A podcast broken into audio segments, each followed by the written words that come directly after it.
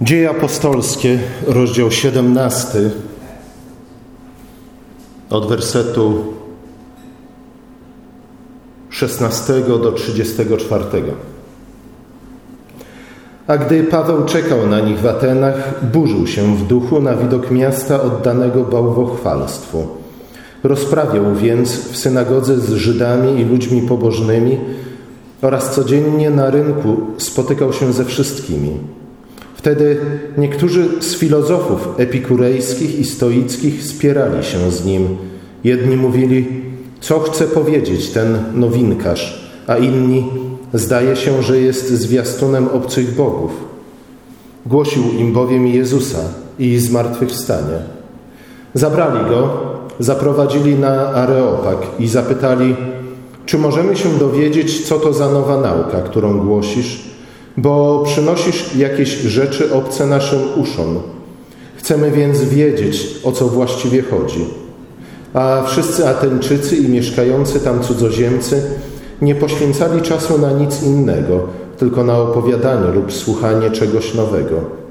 Wtedy Paweł stanął pośrodku Areopagu i powiedział: Mężowie ateńscy, widzę, że pod każdym względem jesteście nadzwyczaj religijni Przechadzając się bowiem i, i przypatrując waszym świętościom, znalazłem ołtarz, na którym było napisane nieznanemu Bogu. Ja głoszę wam tego, którego nie znając czcicie. Bóg, który stworzył świat i wszystko na nim, ten, który jest Panem nieba i ziemi, nie mieszka w świątyniach zbudowanych ręką, ani nie jest czczony rękami ludzkimi, tak jakby czegoś potrzebował – ponieważ sam daje wszystkim życie i oddech i wszystko. I z jednej krwi uczynił wszystkie narody ludzkie, aby zamieszkały na całej powierzchni ziemi, określiwszy czasy wcześniej wyznaczone i zamierzone granice ich zamieszkania, żeby szukali Pana, czego nie znajdą po omacku, chociaż nie jest daleko od nikogo z nas, bo w Nim żyjemy, poruszamy się i jesteśmy, jak też powiedzieli niektórzy z waszych poetów. I my bowiem jesteśmy z Jego rodu. Będąc więc z rodu Boga, nie powinniśmy sądzić, że bóstwo jest podobne do złota, srebra lub kamienia, misternie wyrzeźbionych według wyobrażenia ludzkiego.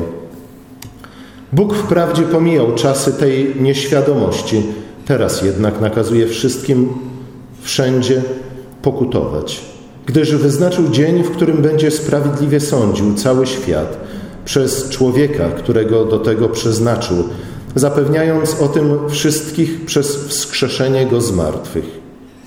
Gdy usłyszeli o zmartwychwstaniu, jedni się naśmiewali, inni mówili: Posłuchamy cię o tym ponownie. I tak Paweł wyszedł spośród nich, lecz niektórzy ludzie, przyłączywszy się do niego, uwierzyli. Był też wśród nich Dionizy Areopagita i kobieta imieniem Damaris oraz inni z nimi. Oto Słowo Boże.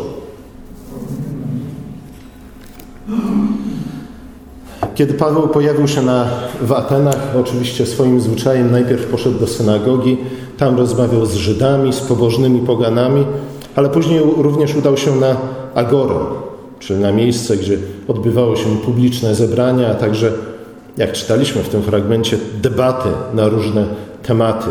Między innymi na temat religii, metafizyki, filozofii i generalnie rzecz biorąc sensu ludzkiego życia na tym padole. Łukasz zaznacza, że ogólnie rzecz biorąc Ateńczycy na nic innego nie mieli tyle czasu, jak właśnie na opowiadanie o ostatnich wiadomościach. To tak trochę jak my. Na nic nie mamy tyle czasu, co na sprawdzanie najnowszych wieści na Facebooku. I w ten sposób wydaje nam się, że jesteśmy ludźmi, którzy poszukują prawdy, e, co prawdą za bardzo nie jest. Ale mniejsza o nas, Ateńczycy. Tam Paweł, przechadzając się po Atenach, ujrzał mnóstwo ołtarzy, świątyń poświęconych różnym bogom i między innymi, między innymi znalazł ołtarz poświęcony nieznanemu Bogu właśnie na temat tego nieznanego Boga, którego Ateńczycy czcili, ale nie znali, czy też znali, ale nie za bardzo. Zbyt wiele nie byli w stanie pozytywnego powiedzieć o nim, raczej zajmowali się teologią negatywną, jak to się mówi, czyli więcej mieli do powiedzenia na ten temat, kim ten Bóg nie jest albo jaki nie jest, niż jaki on jest. Tam też, jak czytamy, Paweł starał się z przedstawicielami w tamtych czasach dwóch głównych szkół filozoficznych, epikurejczykami i stoikami, chociaż w tych czasach już stoicy zdecydowanie górowali popularnością nad epikurejczykami. Stoicyzm generalnie rzecz biorąc do tej pory jest chyba bardziej popularny niż epikureizm.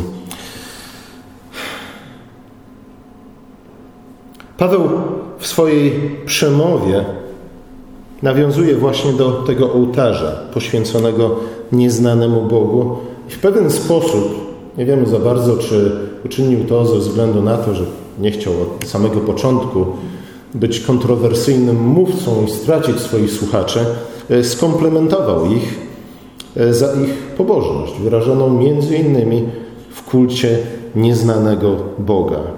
Trudno jest powiedzieć dokładnie o co chodziło w tym kulcie, czy to był taki kult trochę na wszelki wypadek, czy to był ołtarz poświęcony bogom ludów, które mieszkały poza granicami imperium, czy też może rzeczywiście był on wyrazem pewnego przekonania, że jednak mimo wszystko ci bogowie i greccy i rzymscy nie za bardzo pasują do najnowszych odkryć w świecie teologii i filozofii. W tym już czasie Grecy zaczęli powoli odchodzić od bóstw, które czcili w oparciu o starożytne, nawet dla nich mity i bardziej zajmowali się teoretyzowaniem na, tego, na temat tego, jaki jest ten jeden, jedyny, najwyższy Bóg. To, co Paweł ma do powiedzenia na temat tego nieznanego Boga, w jakimś stopniu do któregoś momentu zgadza się zarówno z wierzeniami epikurejczyków, jak i stoików. I można by powiedzieć, że właśnie od tego Paweł zaczyna, próbując znaleźć z nimi jakiś wspólny język, jakiś wspólny temat, coś, co ich łączy. W znacznej mierze jednak, to zwłaszcza w drugiej części swojej przemowy, nie tylko koryguje, ale też podważa nawet ich wierzenia na temat tego nieznanego Boga, czy też bogów, w których oni wierzyli. Ateńczycy, można powiedzieć, że byli podobni trochę do tych ludzi z jaskini, o której mówił Platon w jednej ze swoich ksiąg. Mówi on o ludziach, którzy są zamknięci w jaskini, nie widzą e, świata w świetle słońca, widzą co najwyżej cienie rzucane na ścianę tej jaskini. Platon posługuje się to, tym obrazem, żeby powiedzieć, iż nasze poznanie świata i w gruncie rzeczy również samych siebie jest bardzo ograniczone. Nie dość, że jest dwuwymiarowe, ale jest zaledwie zarysem ogólnym tego rzeczywistości, w której żyjemy. Ale można powiedzieć, że ci Ateńczycy byli podobni do tych ludzi z jaskini Platona. Coś wiedzieli, coś przeczuwali, coś odrzucali, za czymś chcieli iść, ale nie do końca wiedzieli, o co tak naprawdę chodzi w świecie, w historii, w życiu ludzi. Czegoś się domyślali, ale część ich domysłów była chybiona. To, co sobie dopowiadali, po to, żeby stworzyć jakąś spójną teorię na temat świata i życia ludzkiego, e, po to, aby nadać sens pełniejszy tym postrzeganym przez nich cieniom, e, nie zawsze trafiało w sedno. Ludzki umysł ma tę skłonność aby tworzyć sobie teorie. Zazwyczaj są to bardzo uproszczone teorie na temat tego, co się dzieje w ogóle w naszym życiu, po co tu jesteśmy, dokąd zmierzamy, skąd przyszliśmy, po to, aby nadać jakiś sens, choćby fikcyjny, temu naszemu życiu tu i teraz. Często te teorie oczywiście więcej mają z fikcji niż z rzeczywistości. I w pewnym sensie dokładnie to Paweł chce powiedzieć epikurejczykom i stoikom. Mówi, słuchajcie, być może to pragnienie, to przeczucie, ta tęsknota za tym, żeby odnaleźć sens życia w świecie jest słuszna. Zresztą Pismo Święte gdzie indziej mówi, że właśnie sam Bóg włożył w nasze serca tę tęsknotę. Pewne rzeczy, których się, się domyślają, a zarówno epikurejczycy i stoicy w tych już czasach w gruncie rzeczy odrzucali znaczną część tych pierwotnych, starożytnych opowiadań, opowieści, mitów greckich na temat bogów i świata, w znacznej mierze również krytykowali dokładnie to, w co nadal angażował się lud, między innymi ateński, a mianowicie kult tych wszystkich bóstw. Mieli dobre przeczucia, ale nie znajdowali póki co właściwych odpowiedzi.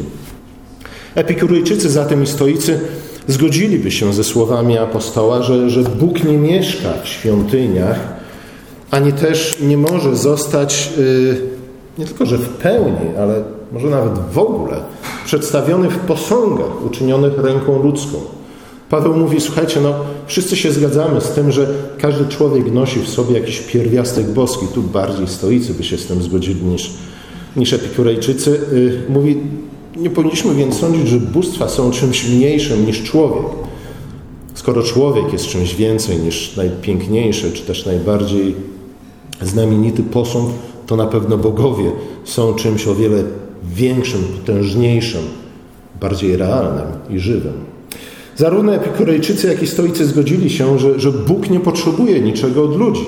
Nie? Bóg nie potrzebuje naszych ofiar, Bóg nie potrzebuje tego, żebyśmy go w ten czy w inny sposób karmili, ba, Bóg nawet nie potrzebuje naszej czci i uwielbienia. Ale już na przykład epikurejczycy nie zgodziliby się z twierdzeniem Pawła, że to Bóg stworzył świat. I zdaniem świat powstał, słuchajcie, to jest takie déjà vu, nie? z lekcji biologii, ewentualnie geografii, że świat powstał tak naprawdę, że świat istniał zawsze. A świat, w którym my, my żyjemy, powstał w wyniku e, strasznie długich, przypadkowych zderzeń atomów. Nie? I po prostu tak się złożyło, a nie inaczej, i dlatego tu jesteśmy. A zatem generalnie rzecz biorąc, jesteśmy produktem czasu i przypadku. Nie wierzyli również, że Bóg daje ludziom dobre dary, że wyznacza im jakieś granice zamieszkania. Ze względu na to, iż uważali, że nie ma czegoś takiego jak opatrzność. Nie ma czegoś takiego jak zaangażowanie Boga w losy świata i w losy każdego człowieka. Bogowie, jeśli istnieją, to żyją z dala od spraw ludzkich po to, żeby się... Po co brać sobie na głowę jeszcze nas ludzi? Nie? To tylko kłopot. Zwłaszcza, że ludzie są swarliwi, kłótliwi i nigdy nie usatysfakcjonowani. W pewnym sensie moglibyśmy powiedzieć, że, że ten Bóg Epikurejczyków był Bogiem transcendentnym, to znaczy odległym, żyjącym poza granicami naszego świata i doświadczenia. Ale w żaden sposób nie był Bogiem, jak to się mówi, immanentnym, czyli obecnym i zaangażowanym, bliskim nam, ludziom. Byli to bogowie niezaangażowani w sprawy ludzi, w historię narodów, w historię świata, ze względu na to, że to zaangażowanie tylko i wyłącznie przyprawiłoby tych bogów o ból głowy, czego nikt nie lubi. W pewnym sensie y, w ten sposób epikurejczycy podważali sens wszelkiego kultu. Nie? No bo skoro bogowie nie chcą z nami mieć nic wspólnego, to po co w jakikolwiek sposób próbować się do nich zbliżyć, albo w jakikolwiek sposób próbować ich przeciągnąć na swoją stronę.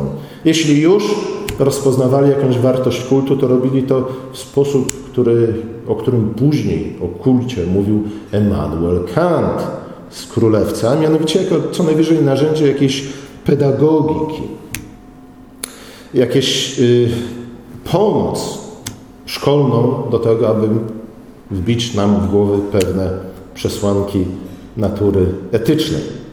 Ewentualnie poinformować nas, jak żyć w tym świecie, e, który jest generalnie rzecz biorąc owocem przypadku i którym bogowie w żaden sposób się nie interesują.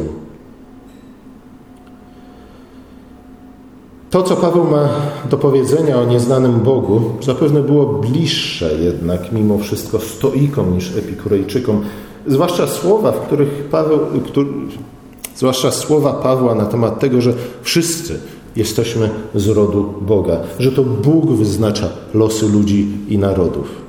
A jednak znów, gdy przyjrzymy się detalom, szczegółom, a także ostatecznemu jakimś wydźwiękowi tego, co mówili stoicy, jaki był ich, było ich to, co byśmy mogli nazwać światopoglądem, Paweł i stoicy jednak w istotnych elementach znacznie się od siebie różnili, a może nawet i kompletnie się mijali.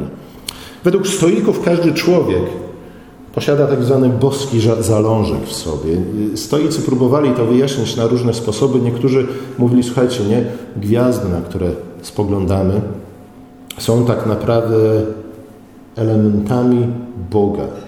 My z kolei, każdy w sobie ma cząstkę tej gwiazdy, która jest z kolei cząstką Boga, i w ten sposób wszyscy pochodzimy od jednego Boga. A kiedy umieramy, wszyscy powracamy do tego jednego Boga.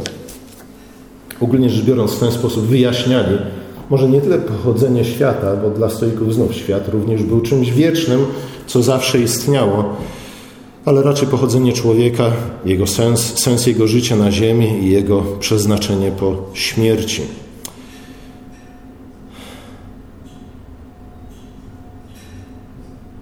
Kiedy więc apostoł mówi, że Bóg nie jest daleko od każdego z nas, ba, że w Nim żyjemy, w Nim się poruszamy, w Nim mamy swoje istnienie, wtedy na pewno stoicy kiwali głową na znak zgody i cieszyli się, że Paweł potwierdza ich raczej przekonania niż epikurejskie. Nie? Bo to, było, to, był chyba ten, to była ta główna różnica między epikurejczykami i stoikami. Nie? Dla epikurejczyków bogowie żyli tam, daleko, nie interesowali się nami w ogóle. Z kolei dla, epikurej, dla stoików nie, świat był w pewnym sensie jakby emanacją samego Pana Boga. Jednak stwierdzenie, że ludzkość pochodzi od jednego człowieka, a zatem, że w pewnym sensie historia ma swój początek konkretny, e, a zwłaszcza stwierdzenie, że historia zmierza do dnia sądu, ba, że ten sąd odbędzie się przez, te, przez jednego znów człowieka, nie? tu mamy wyraźne nawiązanie do pierwszego i drugiego Adama, e, do człowieka, którego ten nieznany dla Ateńczyków Bóg utwierdził, potwierdził jego świadectwo, jego prawo do odbywania tego sądu poprzez jego zmartwychwstanie, to już stoikom nie mieściło się w głowach. Dla Epikurejczyków to nie było w ogóle problemu, ponieważ uważali, że po pierwsze nie będzie żadnego dnia sądu, bo po co bogowie mieliby sobie zawracać głowę naszymi sprawami, po co rozsądzać nas, e, zwłaszcza, że po śmierci i tak każdy z nas przestaje istnieć. Nie? Poczęście człowieka jest znów czymś przypadkowym. Śmierć sprawia, że człowiek przestaje istnieć, bo nawet jeśli mamy jakąś duszę, to według Epikurejczyków ta dusza również składa się z atomów, które po śmierci naszej po prostu ulegają rozproszeniu. I tyle. Jeśli chodzi o stoików, to znów stoicy twierdzili, no po śmierci dusza nie przestaje nasza istnieć, ale tak naprawdę wraca do Boga. Ponownie jednoczy się z Bogiem, więc w pewnym sensie również przestajemy istnieć. Przestajemy istnieć jako jednostkowe osoby, poszczególne osoby. Nie?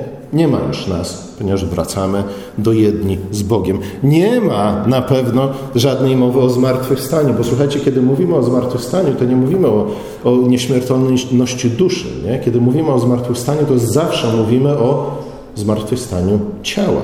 Po cóż mielibyśmy zmartwychwstać w ciele? To Grekom, generalnie rzecz biorąc wszystkim Grekom, nie mieściło się w głowie. Ogólnie rzecz biorąc, życie w ciele było przez nich postrzegane jako właśnie źródło naszych trosk, naszego bólu i naszego cierpienia.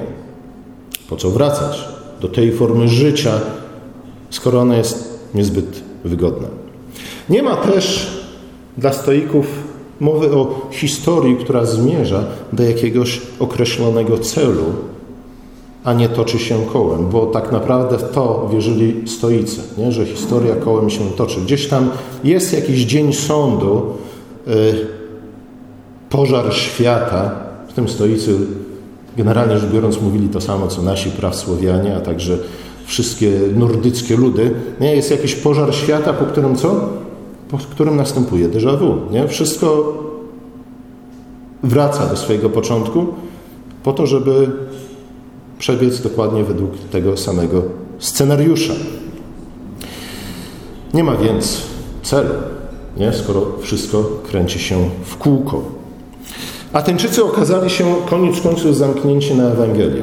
E, ba, okazali się zamknięci na to, co deklarowali, a więc zamknięci na jakieś nowe idee, które pozwo pozwoliłyby im lepiej zrozumieć świat i miejsce i sens życia człowieka na tym świecie.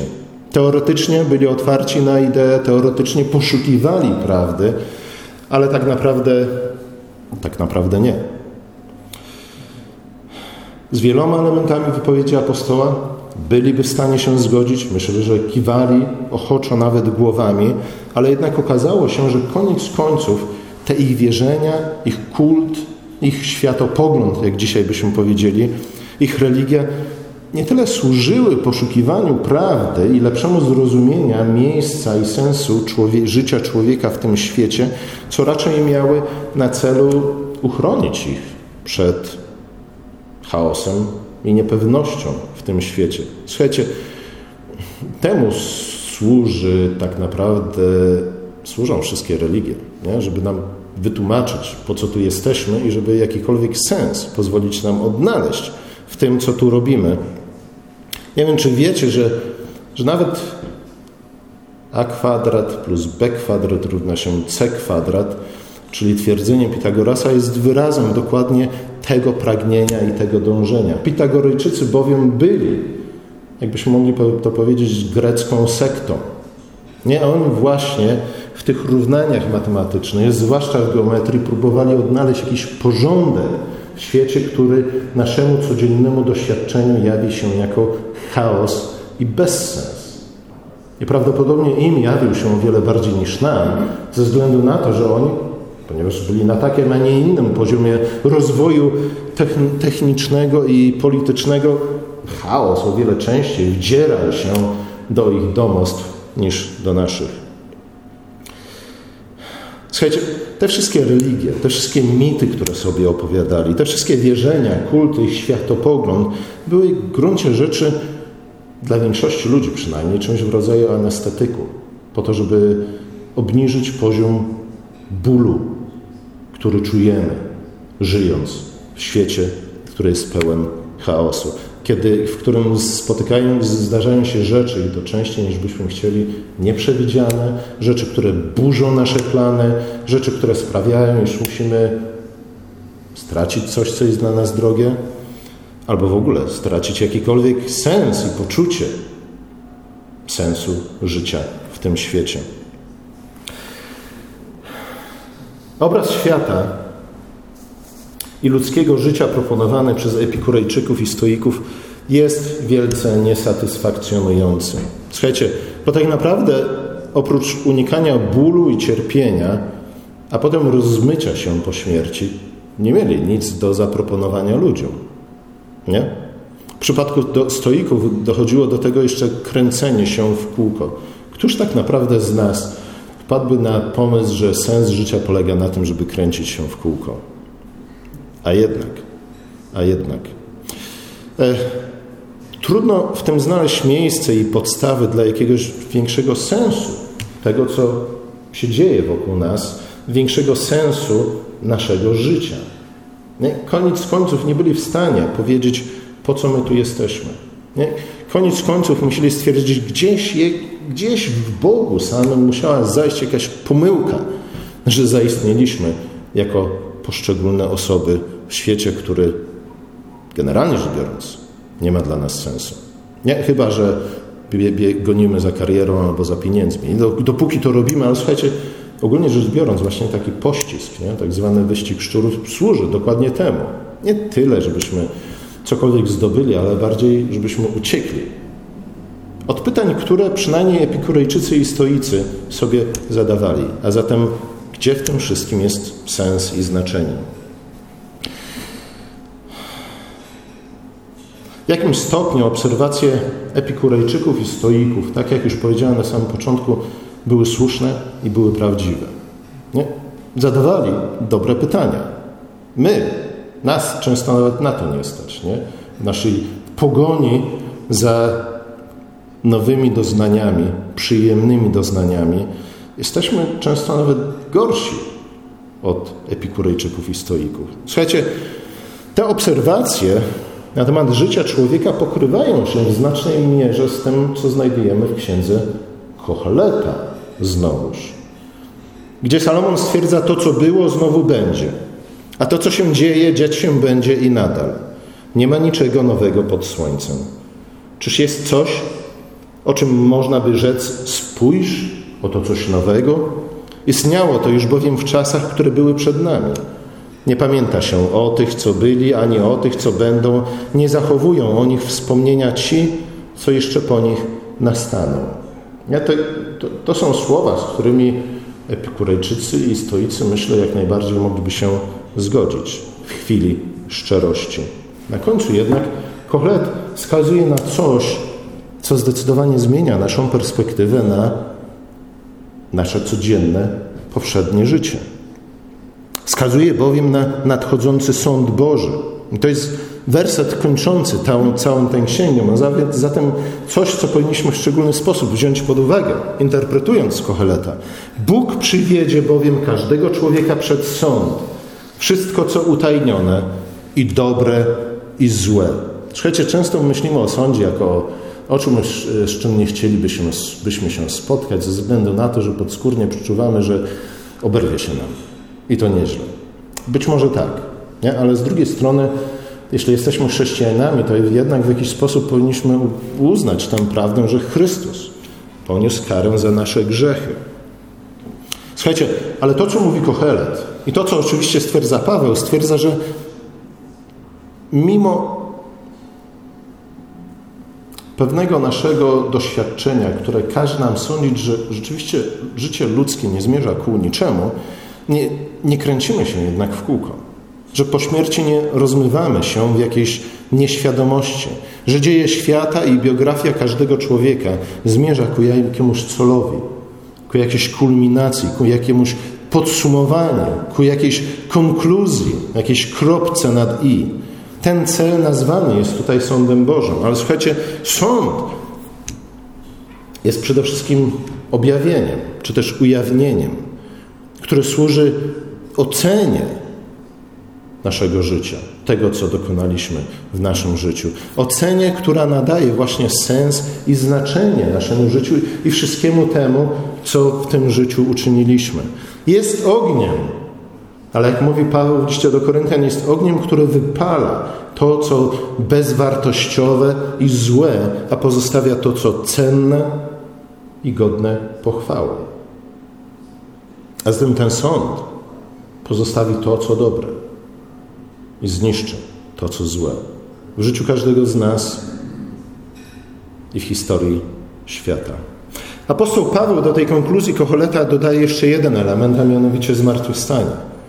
Co znów, wydaje mi się bardzo ważne jest, to nie jest jakaś odmienna, odmienne stwierdzenie od tego, co powiedział Kohelet, ale dopełniające je. Słuchajcie, zmartwychwstanie Chrystusa, zmartwychwstanie w ciele wskazuje na to, że to, co teraźniejsze, znajdzie swoją kontynuację w tym, co nadchodzi.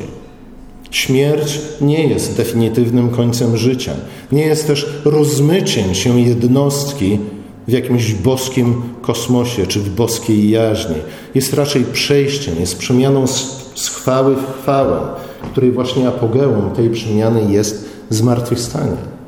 I tu znów warto odwołać się do słów kończących 15 rozdział pierwszego listu do Koryntian, gdzie Paweł mówi o zmartwychwstaniu. Nie? To, to jest naprawdę coś, na co powinniśmy zwracać uwagę za każdym razem, gdy czytamy ten, ten rozdział. A mianowicie Zatem, bracia, mówi Paweł, bądźcie wytrwali, bądźcie niewzruszeni. Wyróżniajcie się zawsze w pracy dla Pana, wiedząc o tym, że wasz trud nie jest daremny w Panu. Innymi słowy, Paweł tu stwierdza, słuchajcie, nic z tego dobrego, co uczynicie tu w tym życiu, nic ze szlachetnego, co uczynicie w tym życiu, nie zostanie zmarnowane, nie pójdzie na marne. To to właśnie oznacza wcześniejsze stwierdzenie Pawła, że nasza wiara nie jest jednak daremna ze względu na zmartwychwstanie. Nic dobrego, co uczynimy w tym życiu, nie pójdzie na marne, ani nie będzie zapomniane w przyszłym życiu. W pewnym sensie, w pewnym sensie, w jak najbardziej pewnym sensie, ta nowa Jerozolima, której oczekujemy i która jest opisana w ostatnich dwóch rozdziałach Pisma Świętego, jest zbudowana z tego, co dobre i wartościowe w życiu każdego z nas. Nie? Tam czytamy bowiem o królach, które wnoszą do tej Jerozolimy chwałę swoich królestw. Nie? A zatem Nowa Jerozolima, nie zrozumcie mnie źle, a może zrozumcie. Słuchajcie, Nowa Jerozolima nie jest tylko i wyłącznie czystym darem łaski Bożej. Jest czymś, w czym my jako ludzie możemy mieć udział ze względu na tę łaskę, ze względu na krzyż i zmartwychwstanie Chrystusa. Oczywiście w ostatecznym rozrachunku, tak jak stwierdza Paweł w tym 15 rozdziale pierwszego listu do Koryntian, wszystko co On uczynił, cokolwiek dobrego On uczynił, uczynił ze względu na łaskę. Ale jednak coś uczynił dobrego ze względu na tę łaskę. Słuchajcie, podobne słowa znajdujemy właśnie w Apokalipsie, 14 rozdział. Błogosławieni są odtąd umarli, którzy w Panu umierają. Zaprawdę, mówi duch, odpoczną po pracach swoich. Ale tu nie kończy. Dodaje bowiem bardzo intrygujące słowa. Uczynki ich bowiem idą za nimi. Oczywiście nie złe uczynki, bo dla nich nie ma miejsca w przyszłym świecie, ale jak najbardziej dobre uczynki idą za nimi. Przyszłość, na którą oczekujemy, jest w jakimś stopniu zbudowana również z elementów tych dobrych cząstek naszego życia tu i teraz, o ile żyjemy w Panu.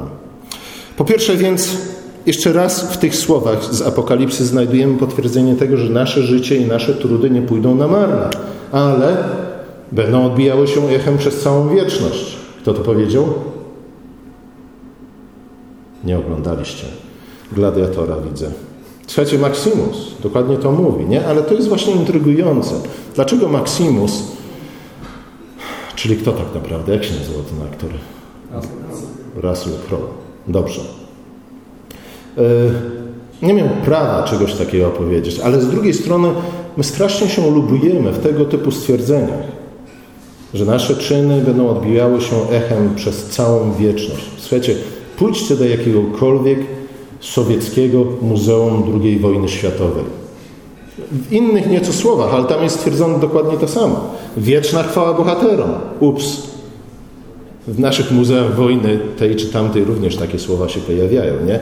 Przy czym o ile w naszym przypadku jednak generalnie rzecz biorąc naród polski wierzy w jakieś zmartwychwstanie albo coś podobnego, nie? to naród radziecki raczej nie, z założenia. Nie? Więc jak możemy mówić o wiecznej chwale? A jednak ta wieczna chwała nie to, żebyśmy nie zostali zapomnieni, żeby nasze dobre uczynki nigdy nie zostały zapomniane, ale zawsze były pamiętane i czczone tkwi.